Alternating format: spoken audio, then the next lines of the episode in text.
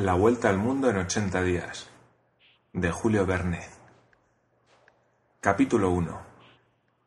En el año 1872, la casa número 7 de Savile Row, Burlington Gardens, donde murió Sheridan en 1814, estaba habitada por Phileas Fogg, quien, a pesar de que parecía haber tomado el partido de no hacer nada que pudiese llamar la atención, era uno de los miembros más notables y singulares del Reform Club de Londres. Por consiguiente, Phileas Fogg, personaje enigmático y del cual solo se sabía que era un hombre muy galante y de los más cumplidos gentlemen de la alta sociedad inglesa, sucedía a uno de los más grandes oradores que honran a Inglaterra. Decíase que se daba un aire a lo Byron, su cabeza, se entiende, porque en cuanto a los pies no tenía defecto alguno, pero a un Byron de bigote y pastillas, a un Byron impasible que hubiera vivido 1000 años sin envejecer. Phileas Fogg era inglés de pura cepa, pero quizás no había nacido en Londres. Jamás se le había visto en la bolsa ni en el banco, ni en ninguno de los despachos mercantiles de la City. Ni las dársenas ni los docks de Londres recibieron nunca un navío cuyo armador fuese Phileas Fogg. Este gentleman no figuraba en ningún comité de administración. Su nombre nunca se había oído en un colegio de abogados, ni en el Gray's Inn. Nunca informó en la audiencia del canciller, ni en el Banco de la Reina, ni en el Echequer, ni en los tribunales eclesiásticos. No era ni industrial, ni negociante, ni mercader, ni agricultor. No formaba parte ni del Instituto Real de la Gran Bretaña, ni del Instituto de Londres, ni del Instituto de los Artistas, ni del Instituto Russell, ni del Instituto Literario del Oeste, ni del Instituto de Derecho, ni de ese Instituto de las Ciencias y las Artes Reunidas que está colocado bajo la protección de su graciosa majestad. En fin, no pertenecía a ninguna de las numerosas sociedades que pueblan la capital de Inglaterra, desde la Sociedad de la Armónica hasta la Sociedad Entomológica, fundada principalmente con el fin de destruir los insectos nocivos.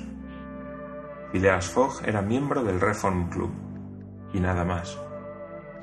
Al que hubiese extrañado que un gentleman tan misterioso alternase con los miembros de esta digna asociación, se le podría haber respondido que entró en ella recomendado por los señores Baring hermanos. De ahí cierta reputación debida a la regularidad con que sus cheques eran pagados a la vista por el saldo de su cuenta corriente, invariablemente acreedor. ¿Era rico Phileas Fogg? Indudablemente. Cómo había realizado su fortuna es lo que los mejor informados no podían decir, y para saberlo, el último a quien convenía dirigirse era Mr. Fogg.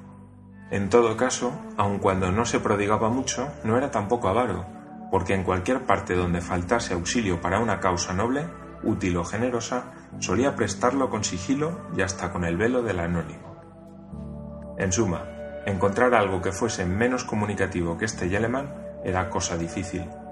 Hablaba lo menos posible y parecía tanto más misterioso cuanto más silencioso era. Llevaba su vida al día, pero lo que hacía era siempre lo mismo, de tan matemático modo que la imaginación descontenta buscaba algo más allá. ¿Había viajado? Era probable, porque conocía el mapa mundi mejor que nadie. No había sitio, por oculto que pudiera hallarse, del que no pareciese tener un especial conocimiento. A veces, pero siempre en pocas, breves y claras palabras, rectificaba los 1000 propósitos falsos que solían circular en el club acerca de viajeros perdidos o extraviados. Indicaba las probabilidades que tenían mayores visos de realidad, y a menudo sus palabras parecían haberse inspirado en una doble vista. De tal manera el suceso acababa siempre por justificarlas. Era un hombre que debía haber viajado por todas partes, a lo menos de memoria. Lo cierto era que desde hacía largos años Phileas Fogg no había dejado Londres. Los que tenían el honor de conocerle más a fondo que los demás atestiguaban que, excepción hecha del camino diariamente recorrido por él desde su casa al club, nadie podía pretender haberlo visto en otra parte. Era su único pasatiempo leer los periódicos y jugar al whist. Solía ganar a ese silencioso juego, tan apropiado a su natural, pero sus beneficios nunca entraban en su bolsillo, que figuraban por una suma respetable en su presupuesto de caridad. Por lo demás, bueno es consignarlo, Mr. Fogg evidentemente jugaba por jugar, no por ganar. Para él, el juego era un combate, una lucha contra una dificultad, pero lucha sin movimiento y sin fatigas, condiciones ambas que convenían mucho a su carácter.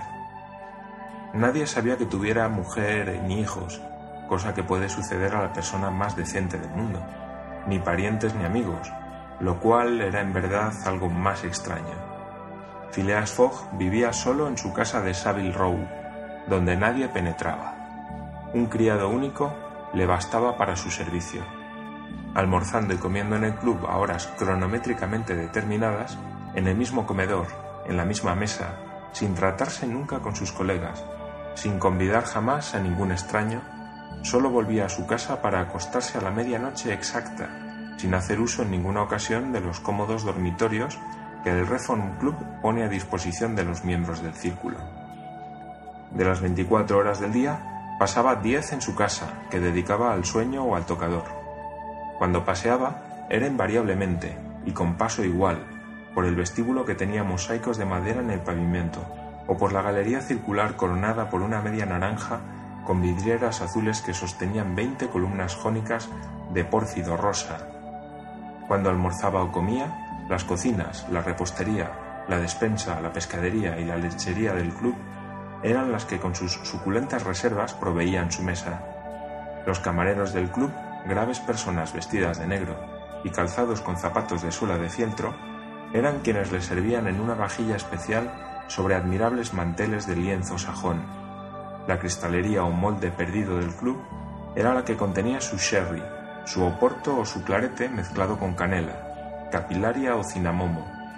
En fin, el hielo del club, hielo traído de los lagos de América a costa de grandes desembolsos, conservaba sus bebidas en un satisfactorio estado de frialdad. Si vivir en semejantes condiciones es lo que se llama ser excéntrico, preciso es convenir que algo tiene de bueno la excentricidad. La casa en Savile Row, sin ser suntuosa, se recomendaba por su gran comodidad. Por lo demás, con los hábitos invariables del inquilino, el servicio no era penoso. Sin embargo, Phileas Fogg exigía de su único criado una regularidad y una puntualidad extraordinarias.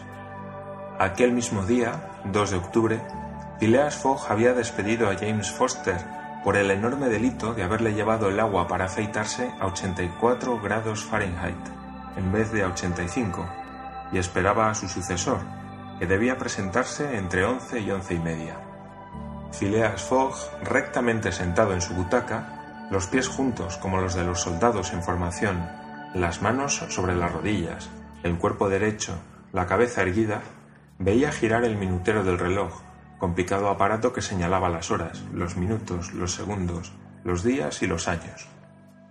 Al dar las 11:30, Mr. Fogg, según su costumbre diaria, debía salir de su casa para ir al Reform Club.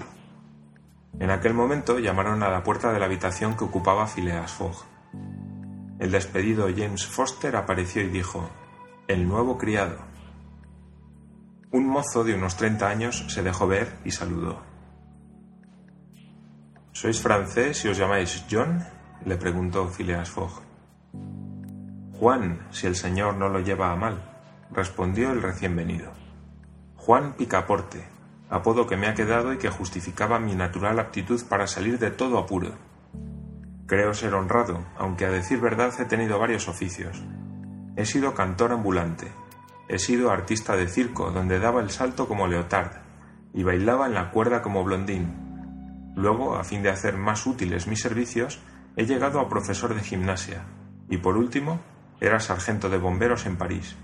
Y aún tengo en mi hoja de servicios algunos incendios notables. Pero hace 5 años que he abandonado Francia, y queriendo experimentar la vida doméstica, soy ayuda de cámara en Inglaterra. Y hallándome desacomodado y habiendo sabido que el señor Phileas Fogg era el hombre más exacto y sedentario del Reino Unido, me he presentado en la casa del señor esperando vivir con tranquilidad y olvidar hasta el apodo de Picaporte». «Picaporte me conviene», respondió el gentleman. «Me habéis sido recomendado. Tengo buenos informes sobre vuestra conducta. ¿Conocéis mis condiciones?». «Sí, señor». «Bien. ¿Qué hora tenéis?». «Las 11:22, respondió Picaporte, sacando de las profundidades del bolsillo de su chaleco un enorme reloj de plata. Vais atrasado. Perdóneme, señor, pero es imposible. Vais 4 minutos atrasado. No importa. Basta con hacer constar la diferencia. Con que desde este momento, a las 11:29 de la mañana, hoy miércoles 2 de octubre de 1872, entráis a mi servicio. Dicho esto, Phileas Fogg se levantó, tomó su sombrero con la mano izquierda, lo colocó en su cabeza mediante un movimiento automático y desapareció sin decir palabra. Picaporte oyó por primera vez el ruido de la puerta que se cerraba. Era su nuevo amo que salía. Luego escuchó por segunda vez el mismo ruido. Era James Foster, que se marchaba también. Picaporte se quedó solo en la casa de Saville Row.